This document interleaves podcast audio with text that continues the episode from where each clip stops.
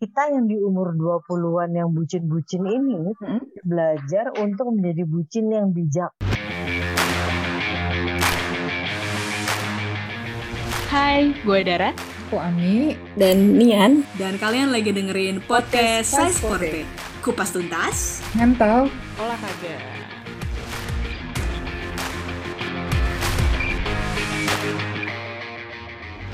Oke, halo Sobat Gerak. Kali ini langsung nih, nggak cuman episode yang biasa-biasa aja. Karena mulainya Februari, kami mengundang guest yang spesial untuk episode spesial juga. Kali ini yang jadi host adalah gue sendiri, biar makin asik ngobrolnya sama guest. Nah, kami akan berdiskusi dengan salah satu Sobat Gerak kami gue kenalin dulu kali ya. Jadi uh, hari ini Dara bakal ngobrol sama seorang katanya mau dipanggil psikolog aja ya udah.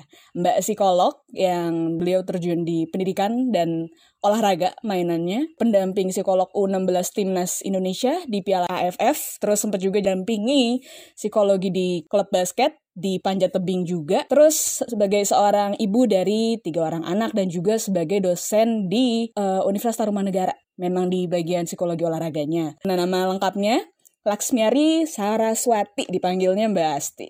Langsung aja kali ya, halo Mbak Asti. Udah lama kita tidak berjumpa ini. Halo Swiss Forte dan semuanya. Iya memang, tapi kita selalu dekat di hati ya, walaupun jauh. Terakhir tahun berapa ya ketemu ya? Masih sebelum pandemi ya Mbak ya? Iya, sebelum pandemi di PIM. Ya Allah di PIM banget anak Jaksel, ya ampun. PIM makan Jeko, terus uh, sama si Vini yang baru pulang sekolah nggak digantiin seragam. Oh itu yang gue jadi ikut belanja sama oh, ya? Iya. Waktu itu tuh lo masih megang yang U16 ya kalau nggak salah pas zaman terakhir kita ketemu. Um, kalau nggak salah itu baru selesai, baru baru selesai U16 jadi mm -hmm. eh, lagi di rumah dulu deh saat itu hampir setahun kan nggak pulang. Ah oke. Okay. Hmm? Pulangnya tuh cuma seminggu habis itu berangkat lagi pulang seminggu hmm. berangkat lagi gitu. Oh iya bener ya. Udah berapa tahun lalu ya? Kalau sekarang kegiatannya apa aja nih lagi pandemi gini? Saat ini uh, dampingin sekolah bola anak-anak udah hampir dua tahun di sana. Uh, namanya Asiana Soccer School. Soalnya dari kelahiran 2008 sampai 2011 dan uh, di tim nasionalnya sendiri di tim nasional panjat oh, okay. saya di sana dari 2018 hmm. sambil uh, nyambi-nyambi jadi asistennya Steven di e-sport. Oh, e-sport juga ada ya psikolognya ya sekarang ya? Iya, ada. Tapi karena saya uh, asisten jadi biarin bos saya Steven aja yang belajar lebih banyak. Mm. Karena mm. banyak banget kan kalau di e-sport itu kita harus belajar uh, banyak aturan. Oh. aturan-aturannya kayak misalnya Mobile Legend, Mobile Legend aja hero-nya itu kan ada banyak. Jadi harus memahami masing-masing karakternya kan. Uh. Karakter ini ketemu ini apa nanti uh, kira-kira cara berpikir lawannya yang kalau pakai hero-nya ini apa nanti kalau tank apa lagi olahraga itu. Intinya adalah permainan. Dan kalau permainan yang harus kita kuasain adalah aturan permainannya. Kira-kira kayak gitu sih Mbak Dara. Ngeri ya aturan permainan. Berarti Mbak Asti udah lumayan banyak ya keliling-keliling di berbagai cabur gitu kalau misal denger-denger nih. Tadi juga ternyata sampai e-sport, uh, lupa disebutin nih Mbak Asti udah main di e-sport juga, di olahraga individual, tim. Nah, berhubung sudah banyak keliling-keliling nih seperti ini. Jadi itu salah satu alasan kami mengundang Mbak Asti buat jadi guest, di mana episode ini kita mau bahas soal romansa cinta Mbak Asti di olahraga. Jadi di psikolog cinta dulu untuk episode ini. Karena buat perihal cinta kita semua pemula ya katanya ya, umur berapapun cenah Maya. Nah, uh, ngomong-ngomong soal aturan kan juga ada beda lagi nih aturan aturan cinta di olahraga gitu dengan pengalaman Mbak Asti udah ngedampingin macem-macem bikin kami pengen diskusi lagi nih lebih lanjut. Kalau boleh tahu biasanya apa aja sih curcol anak-anak atau atlet atau anak olahraga lah ya seputar hubungan romansa ini kalau sepengalaman dirimu? Hmm, intinya sih gini ya uh, sebenarnya pembahasan romansa itu menjadi hits di kalangan atlet. Bukan karena atlet itu hidupnya pacaran melulu atau ada misalnya isu ini sama siapa sama siapa. Tapi uh, satu hal yang harus kita lihat dulu bahwa ini adalah memang tahapan perkembangan. Ah, Oke. Okay. Rata-rata atlet yang berprestasi, atlet yang berprestasi, atlet yang masuk yang udah termasuk atlet senior maupun Atlet itu kan rata-rata umurnya start dari remaja. Remaja itu berapa sih? Preteen aja udah umur dari 13 tahun. Yeah. Terus nanti sampai umur 18. Abis itu mereka masuk uh, masa dewasa. Masa dewasa awal aja itu dari umur sekitar 18-19 sampai sekitar 30-an. Dan itu adalah usia produktifnya atlet. Di mana rata-rata usia pensiun atlet itu kan umur 35. Yeah kalau kita bicara uh, performa, performa itu kan kita lihat dari ada faktor teknik, taktik, mental dan fisik ya. Kita kalau kita lihat dulu bahwa atlet sebagai manusia itu sendiri mereka berada di tahapan usia dewasa awal dan memang itu adalah golden age-nya dia dari awal umur 18-19an sampai di akhir uh, kira-kira mendekati 30 sampai 35 umur usia pensiunnya. Dan kebetulan itu juga dari uh, perkembangan manusia itu juga merupakan tahap dewasa awal. Nah, tugasnya manusia di dewasa awal itu sebenarnya ngapain sih? Yang pasti uh, salah satu hal pertamanya adalah membangun sebuah relationship. Oke. Okay. Nah, relationship itu tuh sama siapa sebenarnya? Bisa nggak sih? Apakah harus melulu pacaran?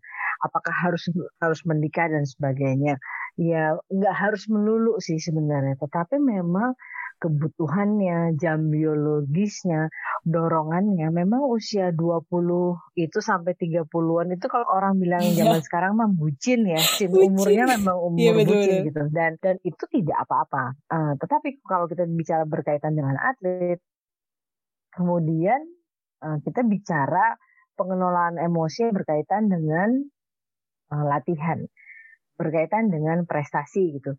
Jadi kayak misalnya ngapain sih pacaran dulu? Kok nggak latihan-latihan gitu kan sering gitu kan. Ini ngapain okay. sih kamu sengaja ya uh, bolak pengen buru-buru balik ke TC biar ketemu sama pacarnya yeah. di TC gitu kan. Padahal sebenarnya ya bukan emang pengen buru-buru, emang kita satu barengan lah gitu kan, satu iya. ibaratnya satu mes sama dia gitu. Jadi memang banyak nih yang melihat ini sebagai salah kaprah, jadi nggak konsen, tapi sebenarnya sebagai manusia itu memang umurnya. Memang umur 20-an itu adalah umur yang orang harus jatuh cinta. Entah sama siapa pun, tapi memang tugas hidupnya adalah dia akan jatuh cinta. Jadi ya nggak apa-apa. Jadi emang wajar ya. Ah, apa sih tahapan perkembangan perkembangan yang intimasi itu ya kalau nggak salah Mbak ya? Iya, uh, iya intimasi dan intimasi itu sebenarnya nah balik lagi orang juga mungkin jadi sering menjadi salah kaprah dalam arti gini. Kalau umur 20-an nggak punya pacar gimana? Kok hidupnya sengsara? Kata sengsara bukan masalah pacar atau siapa pun yang dijadiin pajangan buat datang ke kawinannya, tetapi lebih kepada relationshipnya dengan siapa sih dia punya. Dan relationship itu kan nggak harus selalu dengan lawan jenis, harus juga dengan sesama jenis mungkin bagi mereka yang memiliki pemahaman LGBT atau dengan siapa pun. Tetapi intinya adalah eh, intimsi itu kan adalah relationshipnya itu sendiri dengan siapa pun apakah dengan close friends kah? Nah, itu adalah memang umurnya. Jadi eh, kadang-kadang juga di luar dari romansa, pada saat atlet yang tidak memiliki pacar, tanda kutip, dia pasti juga akan jadi banyak gak konsen latihan misalnya. Nah dia senengannya pengen main sama teman-teman yang seumuran ya. Hmm, uh, peers ya jatuhnya ya. Nah ya karena itu memang fase relationshipnya dia bersama hmm. mereka. Kira-kira gitu sih mbak Ah oke okay. cukup beragam yang penting tentang relationship. Nah, uh, kalau boleh tahu nih Mbak, hmm. biasanya tapi kalau dari si atlet-atlet ini curcolnya tuh biasanya apa ya? Kalau seputar hubungan romansa ke Mbak Asti gitu kalau ada tuh dulu sharing-sharing. Biasanya mereka seputaran apa sih? Apakah kayak yang tadi Mbak Asti bilang soal apa yang mau balik mulu ke TC karena bucin atau kayak gimana? Yang pasti dibagi dua kategori kalau urusan cinta. Dan itu cuma simpel kategorinya. Jatuh cinta atau putus cinta. Udah gitu aja. Pilihannya emang cuma dua. Udah gak ada oh, ya? lagi. Mm -mm. Jatuh cinta, kalau kita masih ngejar, masih naksir, itu kan kan masih jatuh cinta, ya kan? Ya udah, apa pun bentuknya lah, apakah kemudian dia kabur, ada yang mungkin kabur, diam-diam, colongan, tapi apa? Tapi kan intinya adalah itu kan fase jatuh cinta.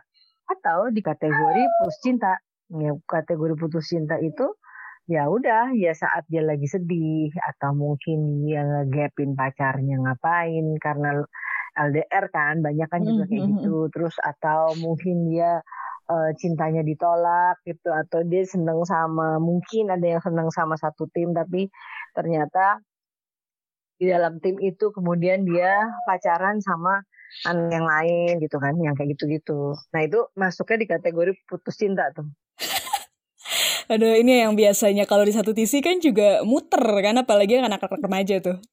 Si Asuka sama B, itu termasuk berarti kategori jatuh cinta ya kalau kayak gitu. Plus putus cinta jadinya. Uh, uh, uh. Itu tuh apa ya, dampaknya bisa besar dan bisa menjadi tidak besar.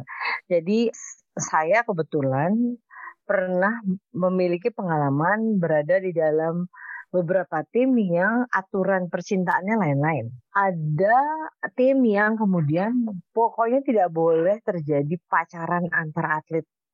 Terus ya udah pacarannya mau pelatih. Ya nggak salah dong. Bisa nggak salah dong kalau saya nggak boleh pacaran sama atlet, saya pacaran sama pelatih. Pelatih juga bukan suami orang. Iya. Selesai. Yeah. Mau ngomong apa? Nggak bisa marah. Oke. Okay. Yang satu lagi akhirnya oke okay, uh, eh, tidak boleh pacaran dalam satu tim kecuali mau nikah beneran nikah ah akhirnya terus dia pas libur oke okay, saya izin nikah ya pas dia balik saya men kita menikah. Hah? Ya udah kan nggak boleh pacaran tapi kan kita nikah. Oh, oke okay. ada juga yang kayak gitu. Ada juga yang kemudian pada saat mereka nggak ada ada tim yang memang tidak pacaran dalam satu tim akhirnya mereka ada satu yang keluar. Kemudian setelah satu keluar akhirnya dia baru pacaran. Kan nggak boleh pacaran dalam satu tim. Kan yang satu kan udah dicoret dari tim. Jadi saya boleh dong pacaran sama dia gitu. Gak kira-kira salah sih kayak gitu sih. Gak salah ya kan? ah, iya akhirnya nggak yeah. salah. Dan uh, sebenarnya kalau kita bicara cinta yang harus kita sama-sama sepakati dan pahami adalah kita benar-benar tidak pernah bisa memilih kepada siapa kita jatuh cinta karena kalau kita bicara teori cinta itu sendiri, ini kan kita bicara vibrasi, kita bicara bicara daya tarik menarik satu sama lain dan bla bla bla yang itu udah teorinya sudah terlalu panjang. Yang intinya bilang bahwa ya kalau kita udah jatuh cinta ya titik udah nggak usah sok tahu mau sok gue nggak boleh jatuh cinta sama dia nggak bisa udah tetapi yang bisa kita lakukan hmm. adalah kita mengatur profesionalismenya kita hmm. meregulasi emosinya di situ. Bagaimana caranya? Sebenarnya apa sih yang bikin nggak boleh pacaran di dalam di dalam tim? Pertama, kalau berantem ribet. iya sih. Ya, nah kalau udah berantem ribet, habis itu musuhan. Hmm. Yang satu curhat, curhat sama teman sekamar, terus teman sekamar aku baru kesel. Dia ikut kesel pas dia keluar, taunya kebaikan udah cium-ciuman lagi. Terus teman sekamar jadi kesel nih gimana sih? Kan saya udah dengerin dia nangis tiga hari tiga malam yeah, yeah. sampai saya kehanyut ke bawah emosinya taunya ternyata nggak jadi nah pernah ada kasus yang lebih parah lagi saya hmm. seumur umur uh. jadi psikolog baru sekali saya marah buat saya ini udah keterlaluan ini urusan cinta juga nih jadi suatu saat ada anak yang galau mm. karena dia diputusin sama pacarnya nah karena kita di olahraga bergu dan LDR jadi kita kan udah lama nggak pulang-pulang bareng-barengan gitu kan terus-terusan gitu kan. Hmm. jadinya kita semua ikut berempati. Aduh kenapa kamu mau sedih? Jangan sedih dong. Inilah apalah jangan sampai diputusin. Gitu. Udahlah kita pasti ngedukung kamu lah. Bla bla bla bla gitu. Ternyata pas udah mau ini udah tiga hari mau eh sorry empat hari mau tanding kalau nggak salah. Ternyata satu hari sebelum tanding pacarnya yang dibilang mutusin dia itu datang dan dia bilang aku ngeprank kamu. Kira-kira gimana? Aduh. Dan hal itu anak-anak malam-malam udah pada ngumpul. Kita semua udah yang berusaha untuk membagikan semangat si anak yang mata hati ini. Wah. Wah. Mungkin saat itu lagi mau menstruasi kali ya. Tapi saat itu jujur saya marah hmm. saya benar-benar saya panggil itu anak. Saya cuma hmm. begini. Saya tidak mau tahu urusan uh, kamu sama pacar kamu. Tapi kita sudah bicara satu tim.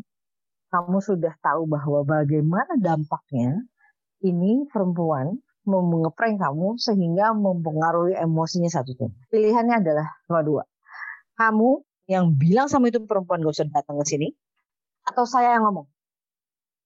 Pilihan ketiga, saya ngomong sama pelatih kepala, itu cewek saya suruh pulang karena itu buat saya itu fatal gitu loh uh, hmm. karena udah ganggu tim hmm. Iya iya. Itu itu ganggu tim banget dan bener-bener bener-bener anak-anak tuh yang sampai pada yang nemenin tidur, yang saking hmm. dia sedih nangis apa, yang kehanyut itu kan hmm. namanya juga anak ABG gitulah ya. Iya, Jadi iya, kan iya. dia cuma lembu kita tahu rasanya patah hati kayak apa gitu. Wah itu tuh aku tuh marah banget saat itu aku tuh kesel gitu karena. Oh aku melihat gini, bukan karena saya tidak melarang kamu pacaran atau apa, tapi kamu adalah laki-laki, kamu adalah leader, kamu adalah semua yang ada di dalam tim. Apa kita bicara udah kita udah bicara tim nasional, hmm? kita udah bicara bawa nama bangsa merah putih. Kalau kamu tidak bisa memilih merah putih dibanding emosi kamu, maka kamu sendiri yang menentukan. Hmm? Gue udah gayanya udah kayak pelatih kepala tuh. Kamu udah kesel banget, kesel banget saat itu. Hmm. Hmm, udah gitu akhirnya oke okay, bu, ya saya minta maaf jadi kamu harus ngapain? Jadi dia saya minta maaf ke teman-teman karena teman-teman udah bla bla bla. Akhirnya dia minta maaf sendiri kan. Hmm. Akhirnya dia minta maaf ke teman-temannya. Terus dia juga akhirnya dia kayak ngomong ke pacarnya, pacarnya gak berani ngomong lagi. Ya takut kali di sebelah sama tante Asti gitu kan. Ya udahlah biarin aja lah gitu. Terus akhirnya eh, beberapa bulan kemudian ketemu ya mereka juga udah putus juga. Hah? Keselnya tuh yang kayak gitu. Jadi bukan tidak boleh jatuh cintanya, tapi apakah uh, atletnya itu bisa untuk uh, mengendalikan emosi. Mm-hmm. Jadi artinya mm-hmm. jatuh kembali lagi kepada regulasi emosi itu sendiri. Boleh nggak mm-hmm. sih jatuh cinta? Boleh. Boleh nggak sih naksir? Boleh. Tetapi kemudian mm-hmm. mana yang menjadi prioritas? Saya memprioritaskan tim kah? Saya memprioritaskan jatuh cintanya. Kalau kita masih ingin memprioritaskan jatuh cintanya, mungkin sekarang saya belum pantas jadi atlet. Sesimpel itu sih, hmm. Mbak Dara. Jadi kitanya sendiri yang harus punya tanggung jawab profesional gitu. Hmm. hmm. Sejauh mana sih kita bisa mengukur ini gitu? Sejauh mana kemudian kita emang ingin uh, fokus untuk latihan instead of saya mikirin uh, orang lain. Kira-kira kayak gitu sih Mbak Dara. Karena uh, sebenarnya yang berhasil pun juga banyak. Mm-hmm. Nah, yang berhasil yang uh, sama-sama bisa menahan cemburu, bisa menahan apa segala macam juga kan banyak. Lagi karena kita bicara era digital, maka uh, sebenarnya yang harus menjadi uh, pekerjaan tambahan dari psikolog adalah melakukan edukasi tentang cinta. Mm-hmm, ya, di program ya. So, itu kayaknya sepele, tapi sebenarnya itu tidak sepele. Gampang mm-hmm. aja, kita tinggal buka aja teori Robert Sandberg Triangle of Love. Yes. Artinya mereka kan juga bisa paham, oh saya naksir doang, atau saya memang jatuh cinta beneran, atau memang saya memang udah ada passion, ada intimasi dan saya ada komitmen. Mm. Artinya apa? Kalau komitmen, apakah komitmen harus selalu dengan menikah? Saat ini juga. Oke, kalau menikah artinya mana yang menjadi komitmen yang lebih utama? Hmm. Menjadi atlet kah? Atau tidak menjadi atlet? Mungkin untuk atlet laki-laki pada saat dia menikah dia oh, tidak ada hambatan untuk uh, proses memiliki keturunan ya, hmm. karena dia tidak mengalami kehamilan. Bagaimana dengan uh, atlet putri misalnya? Oke, pada saat saya memutuskan untuk menikah, maka saya juga harus memprioritaskan kapan saya bisa menikah. Oke, saya nunggu deh abis Asian Games saya baru hamilnya. Atau saya nunggu dulu deh, atau abis PON, atau abis SEA Games, ya, atau di abis program ya. Iya, benar-benar semua tuh masalahnya tentang di program. Dan banyak gak yang berhasil? Banyak banget. Dan nggak apa-apa. Artinya semua kembali kepada bagaimana tanggung jawab pribadi masing-masing bagaimana saya menahan rindu, bagaimana saya menahan kangen, bagaimana saya menahan diri. Artinya pada saat seorang atlet bisa well plan banget, hmm. biasanya ya prestasinya juga nggak akan jelek sih. Emang orang yang well plan lah mereka yang berhasil. Itu udah kelihatan sebenarnya si Badara. Yes, yes. Tadi yang gue tangkap sebenarnya balik lagi ke ini ya regulasi baik itu regulasi emosi dan juga regulasi planningnya dia kan kalau seperti itu. Yes. Betul, ternyata balik-balik laginya. Dan hal lain yang gue tangkap juga balik lagi ke prioritas karena ini terkait dia atlet juga ya, jadi nggak selalu bisa mungkin memprioritaskan pasangan gitu. Atau memang kembali lagi, saya tinggal bilang sebenarnya terlepas dari dia atlet atau bukan, kita saja sebagai manusia pun kita kan yang harus punya will sama diri kita sendiri. Artinya, oke, okay, saya misalnya, oke okay, saya memang pacar kamu, tapi bukan berarti bukan berarti kamu yang ngatur hidup saya loh. Kan hmm. baliknya kan kayak gitu. Kan ada negosiasi. Kan ada komunikasi. Kan ada bagaimana membangun kesepakatan bersama supaya kita bisa deal di awal. Oke, okay, kita bakalan LDR nih tiga bulan. Perjanjiannya apa? Boleh nggak? Misalnya kayak ada pengalaman boleh nggak? Boleh tapi kalau udah udah ada cewek lain boleh tapi cuma ciuman aja ya nggak boleh dipacarin ada juga tuh kayak gitu. Iya, jadi jelas ya dari awal ya. Emang sebenarnya akhirnya jelas dari hmm. awal. Oke, okay, latihannya outputnya ada ke mana? Kepada kedewasaan dan tanggung jawab pribadi. Ah. Itu pro-nya ya, pro kon kalau ngomongin pro kontra tuh apa ya personal development juga ya mbak ya, karena mereka balik lagi tetap manusia. Nah, yap yap yap. Jadi juga jangan sok suci untuk setia juga gitu kan. Maksudnya hello hari ini deh yuhu gitu kan. Tapi ya udahlah kita fair aja gitu, sama-sama fair gitu dan hmm? yang penting melatih untuk saling bisa komunikasi satu sama lain. Dan ini ya balik lagi tadi Mbak Dara, bukan masalah atletnya aja, tetapi memang kita yang di umur 20-an yang bucin-bucin ini hmm? belajar untuk menjadi bucin yang bijak. Luar biasa. yes. Boleh nggak sih dibudakin cinta? Boleh. Tapi budak kan nggak harus bego kita kan juga bisa mengatur diri kita. Mm-hmm. Kita kan juga bisa mengatur regulasi. Oke, ini prioritas saya sekarang saya lagi mau pon dulu deh. Kamu nggak usah ribet ya. Oke, nggak usah ini, nggak usah itu, nggak usah ini, nggak usah itu. Tanggung, pon diundur nih setahun lagi. Masih bisa kan? Kira-kira gimana negosiasinya? Ya udah deh, tahan, tahan, masih tahan sampai Oktober. Masih tapi 10 bulan lagi. Oke, ya udah, kita mau bagaimana? Hmm. Uh, ya udah deh tunangan dulu, oke, okay, tunangan dulu. Tapi jangan menikah dulu ya. Atau mau menikah dulu tapi kita nggak usah punya anak. Ya udah deh menikah dulu tapi nggak usah punya anak. Ya udah silahkan oke okay, berarti apa yang harus kita diskusikan? Alat kontrasepsi kah?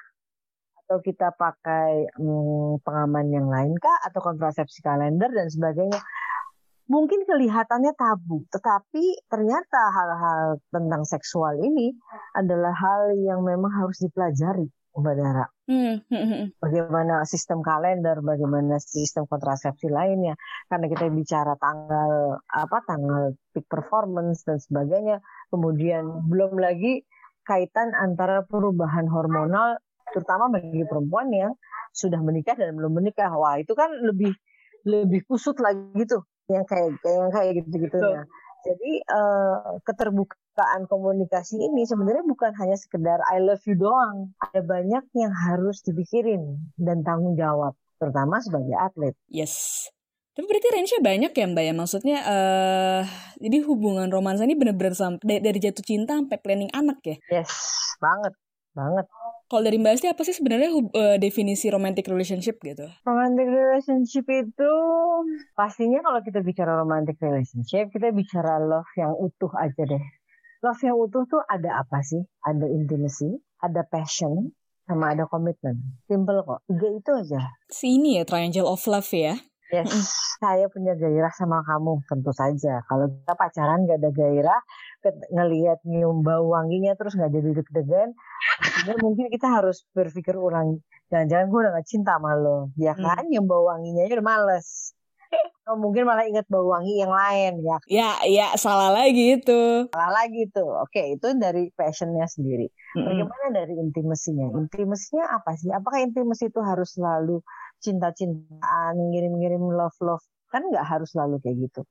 Intimasi itu apa sih? Bagaimana connectedness satu sama lain, menjadi saling dekat satu sama lain, terus bagaimana kita bisa selalu merasa uh, dekat walaupun jauh kan. Apalagi untuk anak-anak yang terpisah dari TC.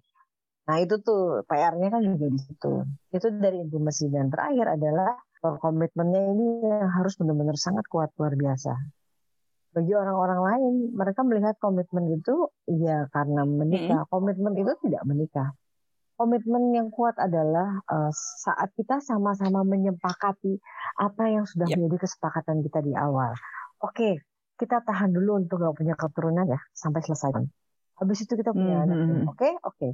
Sepakat deal deal dan pada saat pasangan tersebut kemudian sepakat nih akhirnya sampai pun dia nggak punya keturunan ya udah ya hmm. emang love-nya memang komplit hmm. romance-nya itu ya benar-benar di situ cara pembinaan atlet dan kita masuk dalam tim hmm. apalagi untuk yang usia dewasa saya sih menyarankan ini benar-benar harus ada kelas edukasi cinta. Di awal berarti ya? Iya harus harus banget di awal. Jadi kayak misalnya mungkin kalau saya di uh, anak-anak ABG kan nanti kan ada momentumnya untuk kelas uh, pubertas.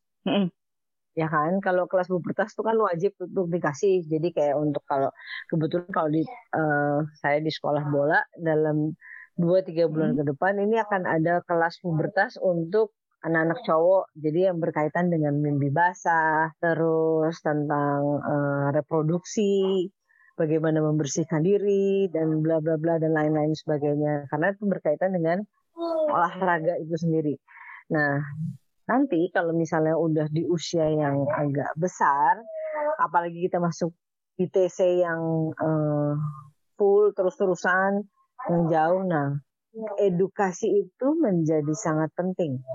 Apalagi edukasi tentang relationship itu sendiri. Uh, Mas Afif itu kalau nggak salah pernah juga ngasih kelas edukasi untuk keluarganya. Tulan uh, yang uh, atlet-atletnya itu umurnya 80% udah nikah semua. Ah udah berkeluarga ya? Bagaimana keluarganya itu kemudian uh, diedukasi dan diberikan support secara tepat. Oh, Gak usah sebut nama lah. Adalah atlet hmm. yang kalau udah kawin tuh bininya gengges ngintil melulu. Pokoknya baru latihan selesai dikit terus nebeng nungguin di lobi. I love you. Uh, karena sampai jambak luar banget. Ada.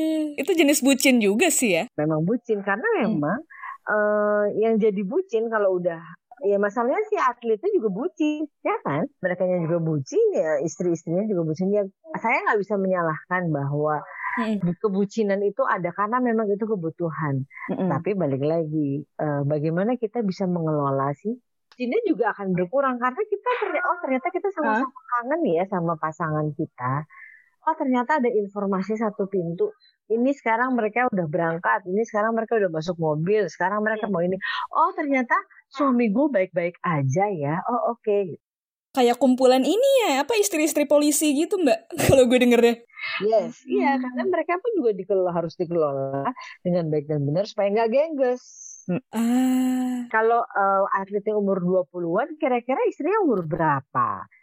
Deket-deket dong. Mm-hmm. Nah, Ingat gak sih zaman kita umur 20-an, aduh bucinnya tuh the max deh. Mm-hmm. Nempel tuh terus kayak perangko. Ya emang umurnya, mm-hmm. emang umurnya. Tapi pada saat uh, mereka dikelola dengan baik, terus dikasih tahu bahwa oke okay, gue tahu lo bucin, tapi hmm? uh, kita bikin situasi dan komunitas yuk supaya kita semua merasa aman dan tenang gitu.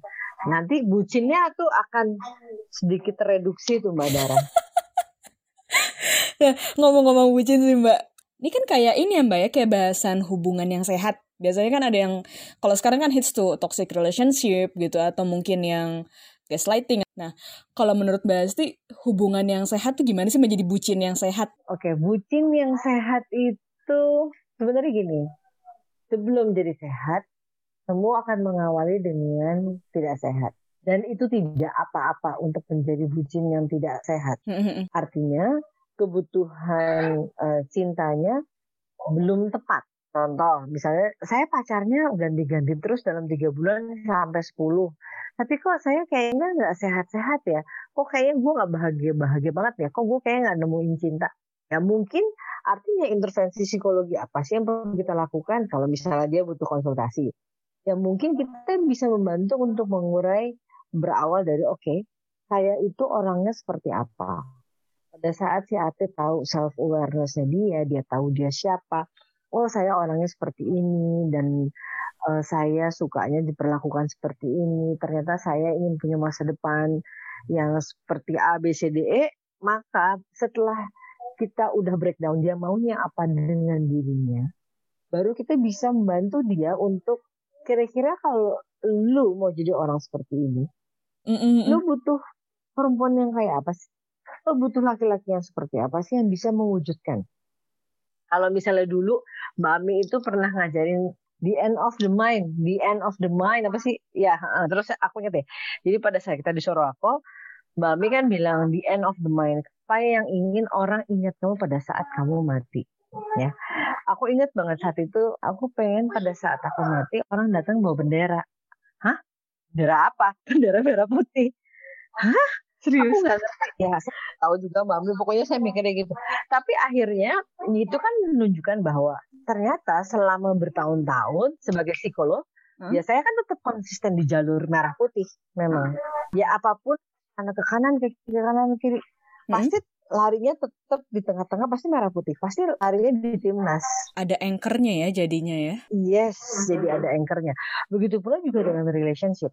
Kalau misalnya kita sudah tahu, saya pengen menjadi atlet yang spesifik udah tahu banget oke okay, saya mau jadi atlet yang dalam waktu lima tahun saya harus dapat uh, masuk seleksi olimpiade Hmm? Artinya dalam lima tahun ke depan saya harus latihan gila-gilaan. Saya nggak boleh off. Saya harus makan sehat. A B C D F G. Hmm. Setelah dari situ kita kan jadi tahu nih. Oh berarti saya harus dapat pacar yang kayak apa nih? Cara ngajakin party terus. Kira-kira bisa nggak masuk Olimpiade? Gak bisa. Oke, okay. hmm, tapi gue cinta banget sama dia. Oke, okay, apa yang harus lo lakukan? Ya, lu harus bilang sama pacar lo. Eh, kalau lu lagi sama gue lu jangan ngajakin gue party. Lagi sama gue terserah gue mau ngapain. Tapi pas udah gak sama gue terserah lu mau party di mana. Tapi tidak saat sama gue karena target olimpiade. Ah itu jatuhnya. Outputnya ke mana? Ujungnya ke mana? Bergening. Balik lagi ke bergening darah. Di awal. Oke, okay, saya tuh mau ngapain sih? Relationship saya mau ke mana? Pada saat atlet itu tahu saya mau ngapain, saya harus pun membangun relationship yang seperti apa, saya punya target goal setting yang seperti apa untuk hidup saya, maka dia yang menjadi menentukan masa depan sendiri. Kira-kira ya. seperti itulah. Hmm. Hmm. Yes, udah punya anchor tadi, udah punya ini patokan ya. Hmm, hmm, hmm. Anchornya kuat target gue pokoknya gue nggak mau tahu dalam waktu lima tahun gue harus masuk seleksi olimpiade. Ya kalau ketemu pacar kalau ketemu bandar gue bayar deh lima miliar. Tapi nggak usah masuk olim kualifikasi olimpiade ya. Kalau anchornya kuat bermakna nggak lima miliar buat dia kira-kira? Mm, nope nah nggak hmm. tahu ya kalau satu triliun tapi emang hari ini ada yang mau bayar gue satu triliun. Kan kayak gitu kan. Iya yeah, ya tinggal sesimpel itu aja gitu. Hmm. targetnya mau apa? Saya mau jadi atlet yang seperti apa? Hmm. walaupun saya bukan atlet balik lagi ke era bucin. Saya mau menjadi orang yang seperti apa sih? Saya mau jadi laki-laki yang seperti apa di umur 35 saya hmm. mau jadi perempuan yang seperti apa di umur 35 achievement apa yang mau saya ambil? Saya membayangkan saya akan menjadi seperti apa? Kalaupun memang tidak sesuai dengan target, kan kita bisa revisi dan kembali lagi. Kalau kita punya pacar yang nggak mendukung, sebenarnya yang nggak mendukung itu kita sendiri atau kita masih mau terus menyalahkan pacar saya sih nggak mendukung. Balik lagi, kenapa hmm? masih nyalain pacar? Kamu yang ngatur pacar kamu bukan kamu yang diatur sama pacar. Kan gitu. Ah, makanya jangan jadi bucin yang ini ya, ke mana-mana ngikut anchor berarti nah, ininya. balik lagi kita bicara atlet atlet level hmm? nasional atlet level internasional masa bucin masih disuruh sama pacar disuruh tidur dia suruh beliin uh, saat time jam 9 malam masih mau keluar balik lagi terus ngarepin menang olimpiade hello kira-kira gimana mbak Dara Iya, gimana ya? Agak Oke, balik lagi tadi ya. Jadi end of the mind dan lo harus berani bergaining. Yes, itu kan logik banget. Oke, berarti itu ya. Uh, yang gue tangkap ya Mbak sejauh ini yang sehat itu artinya lo tetap punya anchor di diri sendiri, lo tetap punya tujuan dan dan gak kebawa kalau misalnya berenang kebawa arus doang. Nah, uh, kalau ngomongin hubungan sehat ya, di IG atau di mana pun itu, bahasanya juga erat sama relationship yang seimbang nih dalam artian kalau topik atlet gitu gimana sih caranya supaya sport dan romantic relationship seimbang terkait ini kan banyak ya sebenarnya cinlok cinlok tuh kalau kita pikir-pikir mah kalau menurut Mbak Asti ada contoh pasangan yang tadi Mbak Asti bilang bagus nggak? Aku ngeliatnya gini Dara, uh, siapa pun pacarmu, semua kembali kepada kesepakatan awal kita mau bawa hubungan ini ke mana. Jadi kalau ada lagu mau dibawa hu mana hubungan kita nih kan, itu emang bener. Kita mau ke mana nih? Kita mau sama-sama respect atau kita mau mencoba dan jadi ayo nggak jadi ya udah. Artinya jadinya apa? Kita bisa sama-sama ngatur waktu. Ujungnya apa? Manajemen waktu. Oke, saya dicabur. Uh, saya misalnya anak gulat. Saya liburnya hari Minggu cuma dari jam 9 sampai jam 3 sore. Hmm. Nah, sedangkan saya anak tenis. Saya liburnya cuma dari jam 6 pagi sampai jam 12 siang. Berarti kalau kita cari reratanya di tengah-tengah, hmm. kita ketemunya di jam berapa? Ayo pelajaran SD, ya kan? banget. eh, kita cuma dari ketemunya dari jam 9 sampai jam 12 di hari Minggu. Kita cuma punya waktu 3 jam. Dan di situlah manajemen waktunya. Oke, bagaimana kita bisa memanfaatkan waktu supaya tiga jam? Oke, berarti si anak yang jemput si gulat karena dia udah dari jam enam udah libur. Ya dong, dari setengah sembilan dia udah nungguin. Oke, nanti pas pulang, oke siapa pulang yang nganterin? Si anak tenis ya kagak lah, anak tenis jam 12 udah nyampe gantian. Si anak hmm. bulat yang nganterin supaya dia bisa memanfaatkan. Jadi tiga jam itu menjadi waktu yang sangat tepat kita mau ke mana nih? Aku mau ketemu keluarga dulu deh. Aku juga mau ketemu keluarga aku dulu. Oke, mau siapa duluan? Kita coba atur waktunya. Ada Google Map hari gini, jangan so miskin gak punya pulsa. Dah, berapa menit ke mana nih? Berapa menit ke mana? Terus oke, okay, berapa menit kita punya waktu buat peluk-pelukan dan ciuman. Cukup nggak waktunya? Ternyata nggak cukup. Oke, okay, berarti mana prioritas yang harus kita kurangin?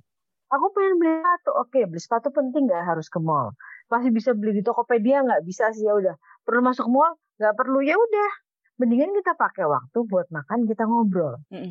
artinya apa hubungan itu kan menjadi sehat secara tidak langsung. Dia kan jadi tahu, oh oke okay, kita cuma punya waktu sekian, kita bagaimana ngaturnya. Oke, okay, mana yang enak, mana yang ini.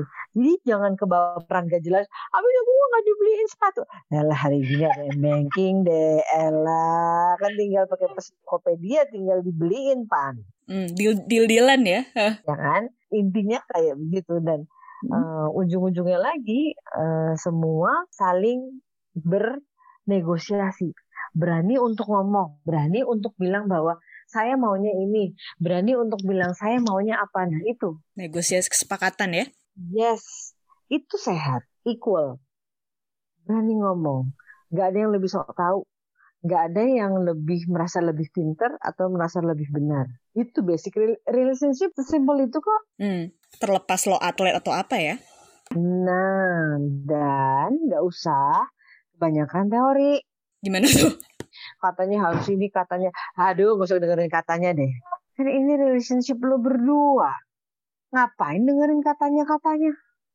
Ya lu lah bikin aturan kalian sendiri. Tapi kata mama, tapi kata papa, itu kan mama papa bilang. Emang mama papa lihat lu lagi ngapain?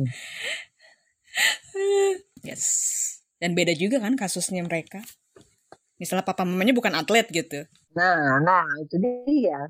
Kan mama papa kan nggak tahu betapa kangennya. Ya udah artinya misalnya, tapi tetap harus ketemu mama. Misalnya tadi, ya udah kita pacaran dulu, kamu pulang, abis itu aku baru ketemu mama. Bukan selesai. Sepakatin tadi kan? Cukup nggak peluk-pelukan tiga jam? Nggak cukup sih, ya udah nggak sampai tiga jam nggak cukup. Masih so so minta anterin beli sepatu ke mall par cari parkir aja udah sejam sendiri udah pakai ngomel aduh udah deh tok topet topet aja deh gak usah ribet ya kan uh.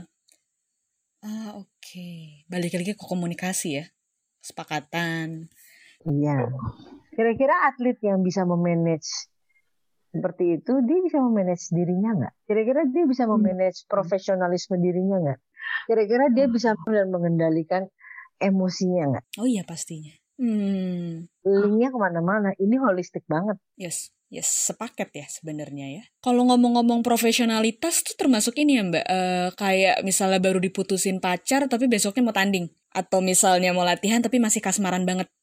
Nah, gimana caranya supaya atlet tetap profesional atau fokus nih meskipun lagi ada ya tadi bener-bener kasmaran atau lagi ada berantem lah atau putus. Nah, kembali lagi pada program kita melakukan intervensi. Artinya intervensi itu apa? Misalnya program di awal. Di, di awal itu apa sih yang perlu atlet kenali? Oke, kalau kita siap jatuh cinta, kita siap patah hati. Kita siap bertemu dengan orang, maka kita harus siap ditinggalkan. Ah. Kita siap menang, maka kita pun juga harus siap kalah. Itu adalah dua mata uang yang biasanya emang ter terlalu terjadi kan. Kita siap mendapatkan sesuatu, ya kita siap ditinggalkan. Nah, hmm. jadi pada saat mereka di hari awal itu udah dikasih tahu, udah diajarin, oke okay, kalau lo jatuh cinta, ini lo tipsnya. Kalau lo patah hati, nanti lo kayak gini ya kita harus siap. Kita sebagai psikolog, kita akan mendampingi kamu. Di saat apa sih? Di saat kamu lagi patah hati. Emang gue ngapain? Ya nggak apa-apa, saya akan nemenin kamu pada saat kamu lagi nangis. Dan saya akan mengingatkan kamu saat harus berhenti dan latihan. Dan kalau udah selesai, saya akan temenin kamu lagi saat kamu mau nangis. Hmm, tapi kalau gitu balik lagi sebenarnya atletnya perlu dipersiapkan ya? Yes, banget. Dan itulah masalahnya kita di Indonesia. Orang itu mungkin, nggak tahu ya, kalau bosnya ngeliatnya gini, pendidikan seksual, pendidikan reproduksi itu semua dikaitkan dengan gerakan, gerakan membuat keturunannya, bukan kepada uh, bagaimana kita mempersiapkannya, bagaimana kita harus mempersiapkan saat cinta itu bertepuk sebelah tangan. Bagaimana kita tetap harus menghadapi patah hati saat kita masih harus terus move on. Dan jangan, ah lo nggak bisa move on, bucin pisan gitu. Emang yes, yes. pikir gampang move on? Lu aja sama keluarga lo, ibaratnya gitu. Cobain aja dulu patah hati. Terus lagi marah, makin marah, makin berantem. Udah sabar, sabar, sabar. Gimana? Dia bilang, aku lagi mau ini sayang pacar itu. kan selalu sayang sama aku. Nah, lu bingung lagi jawabnya. Ya kan? Ada juga perlu tahu bahwa kita punya emosi loh. Hmm pada saat jatuh cinta. Kita punya emosi loh saat kita lagi patah hati. Yes. Di dua kategori klaster ini, klasternya itu cuma dua, jatuh cinta atau patah hati, udah. Balik lagi. Jadi ya. lagi. Ciri-ciri jatuh cinta apa? Ciri-ciri patah hati apa? Bagaimana kita menghadapinya? Ciri-ciri jatuh cinta hmm? kebelet, pengen ketemu terus. Pokoknya pengen nelpon. Baru nyala dikit handphonenya langsung pengen nelpon, pengen nelpon, pengen nelpon. Hmm. Oke. Okay Berarti antisipasinya apa? Oke, saya kalau saking lagi jatuh cinta, saya harus memastikan handphonenya nyala. Nah, itu tahu. Fotonya mau hmm. habis. Oke, lo mau cari wifi atau lo mau berhenti main Mobile Legend dulu biar kuotanya nggak hmm. habis. Jangan maruk. Oh iya ya, ya udah deh nelfon dulu, abis itu baru main Mobile Legend. Nah, jangan main Mobile Legends habis itu dia bete saat lagi jatuh cinta nelfon kuota habis terus malah marah jadi nggak penting malah jadi berantem. iya iya iya. Siapa yang blow on? Jadi dia sendiri yang blow on. Dia nggak bisa manage pulsanya. Hmm. Udah tahu tanggal tengah-tengah. Udah tahu gaji rapelan tiga bulan. Mana yang lebih penting? Main Mobile Legends apa telepon pacar? Terus nih sampai dapat gaji. Ah, balik lagi ke mana? Diri sendiri hmm. lagi kan ya yes balik lagi yang tadi ya edukasi tadi prioritas juga berarti yes banget oke balik lagi ke situ ya sebenarnya Terus so, apa tadi manajemen ya sebenarnya Mbak Asti bilang itu. Nah itu kan kalau dari atlet sama psikolognya. Tapi kalau menurut Mbak Asti sebenarnya gimana sih uh, sebaiknya respon manajemen atau klub lah ya terkait aturan soal romansa ini? Apakah yang tadi kan di awal banget Mbak Asti bilang ada yang dilarang tapi ada juga yang mungkin di jam-jam nah Basti yang yang ideal kayak gimana sih harusnya kadang kan kalau dilarang ntar malah diem-diem kabur itu atau ya nyari celah jadi kepada kesepakatan di awal sih jadi kayak hmm. misalnya kita bikin gathering untuk istri-istri dan pacar-pacar biar saling kenal. Hmm. Jadi misalnya oke okay, manajemen bisa bilang bahwa ini masuk loh dalam kontrak hmm. uh, dua jam sebelum pertandingan eh, nggak uh, boleh diganggu ya bikin peraturan ya berarti ya. Mm -hmm. Mm. Sepakat ya, istrinya nggak boleh diganggu nih, suaminya nggak boleh diganggu. Berarti kalau mau ketemu jam sekian sampai jam sekian ya, habis itu udah ya gitu. Ya gitu aja sih. Dan harus konsisten. Jangan sampai giliran atlet bintang istrinya bisa ikut terus, oh. giliran atlet yang masih cadangan dia istrinya nggak bisa ketemu. Nah itu tuh yang bikin berantem tuh biasanya. Okay. Ya, bahkan klub sendiri uh, juga harus bisa bilang bahwa hey atau pelatih hey saya pelatih kepala di sini. Saya tahu kamu ada atlet bintang tapi kalau uh, suami kamu tidak bisa mengikuti aturan yang ada di sini uh, ya maaf kita nggak bisa kerja sama. Itu kan? Mm. saya tahu kamu punya anak tiga yang harus kamu tinggalin tapi kan kamu juga harus tanding. Ya udah kan saya udah kasih aturan. Ya kita sepakati bersama sebagai sesama dewasa sepakat ya kalau dua jam sebelum pertandingan kita nggak ketemu dulu atau misalnya kalaupun ketemu hmm. yang boleh ketemu yang boleh masuk siapa aja orangnya yang kayak gitu-gitu ya kan setiap uh, manajemen kan lain-lain hmm. yang penting ada kesepatannya jadi misalnya jangan sampai neneknya, kakeknya, engkongnya, budenya, apa semua ngikut. Oke, okay, tentukan yang mana. Karena belum tentu. Apalagi di olahraga bergu. Iya kalau itu dia disamperin. Emang semua ada keluarga yang punya uang buat ikut nemuin sebelum tadi. Hmm. Nah, pernah berpikir nggak mereka yang keluarganya jauh dan tidak punya uang untuk ditengokin, kira-kira jealous gak sih? Hmm. Hmm. Hmm. Berarti tapi untuk yang atlet udah dewasa nih kalau yang gue dengar. Kalau misal untuk yang remaja, lebih baik gimana? Remaja ke dewasa awal lah yang masih 20-an, masih belasan. Kalau masih belasan ya sebenarnya sih hampir sama hitungannya. Dia jadi dihitung keluarga. Jadi kayak misalnya kalau dulu di bola tuh bilang oke okay, boleh ketemu tapi sebelum masuk bus jadi misalnya oke okay, kita mau berangkat jam 3 sore, mau ketemu pagi, habis makan pagi, selesai jam 8, ketemu sampai jam 9, satu jam. Habis itu harus tidur, harus nggak boleh megang handphone dari jam 9. Jadi habis sarapan dikasih ketemu tuh sama keluarganya, brrrr, jam 9 brrrr, selesai. Habis itu harus taruh semua handphone, tidur, bangun makan siang jam 12, habis makan siang, meeting, strategi, teknik, bla bla bla bla bla, jam 3 berangkat. Nah, di on the way mau masuk bus tuh biasanya suka ketemu tuh, ketemu lah atau apa. Tapi biasanya sih jarang ya kalau apalagi pertandingan bola. Biasanya mereka udah keburuan, udah masuk di stadion dulu biar dapat kursi gitu. Misalnya kayak gitu kan. Oh. Ya artinya itu kan kembali lagi kepada manajemen sendiri. Ah. Dia mau ngapain? Dia mau bawa itu ke mana? Dia konsisten nggak sama aturannya? Ah. Terus yang kedua adalah itu kan kembali lagi uh, ya kalau saya nggak tahu ya kalau budayanya kita orang-orang Indonesia uh, orang bule itu kan jadi dia kan tahu uh, dari kecil memang sudah dibiasain untuk kenal dengan dirinya. Kalau kita ya saya adalah apa yang orang tua saya harapkan kan gitu kan. Hmm. Mungkin pada saat mereka dari kecil sudah terbiasa saya mau jadi apa, saya pengen jadi apa. Untuk mereka juga jadi lebih mudah. Buat kita jadi banyak sekali pada saat anak-anak umur 16 tahun harusnya udah di tahap pubertas. Kenyataannya ngadepin atlet Indonesia umur 18 tahun, kita masih harus balik ke bangun self esteem yang harusnya dibangun di umur 7 tahun. Usut Kenapa ya? Karena banyak di ini kali ya, di tabu-tabu itu kali ya Mbak ya? Ya faktornya banyak. Ya bisa hmm. tabu, kebutuhan hmm. uh, budayanya juga, ya lain-lain. Hmm. Ya, karena memang kita masih belum terbiasa untuk menjadi diri sendiri aja sih. Budaya untuk mengenalkan kita kepada diri sendiri itu belum banyak. Hmm. Ya nggak? Hmm.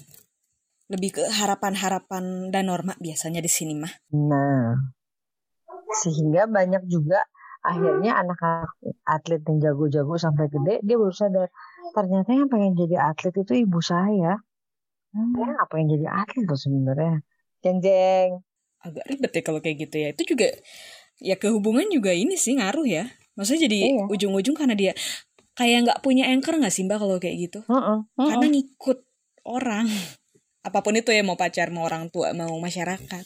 Uh -uh. Karena memang kita juga nggak bisa menyalahkan kalau akhirnya banyak orang memilih profesi atlet karena menjalan meneruskan hidup apalagi uh, profesi atlet sekarang bisa dikatakan punya penghasilan yang cukup stabil.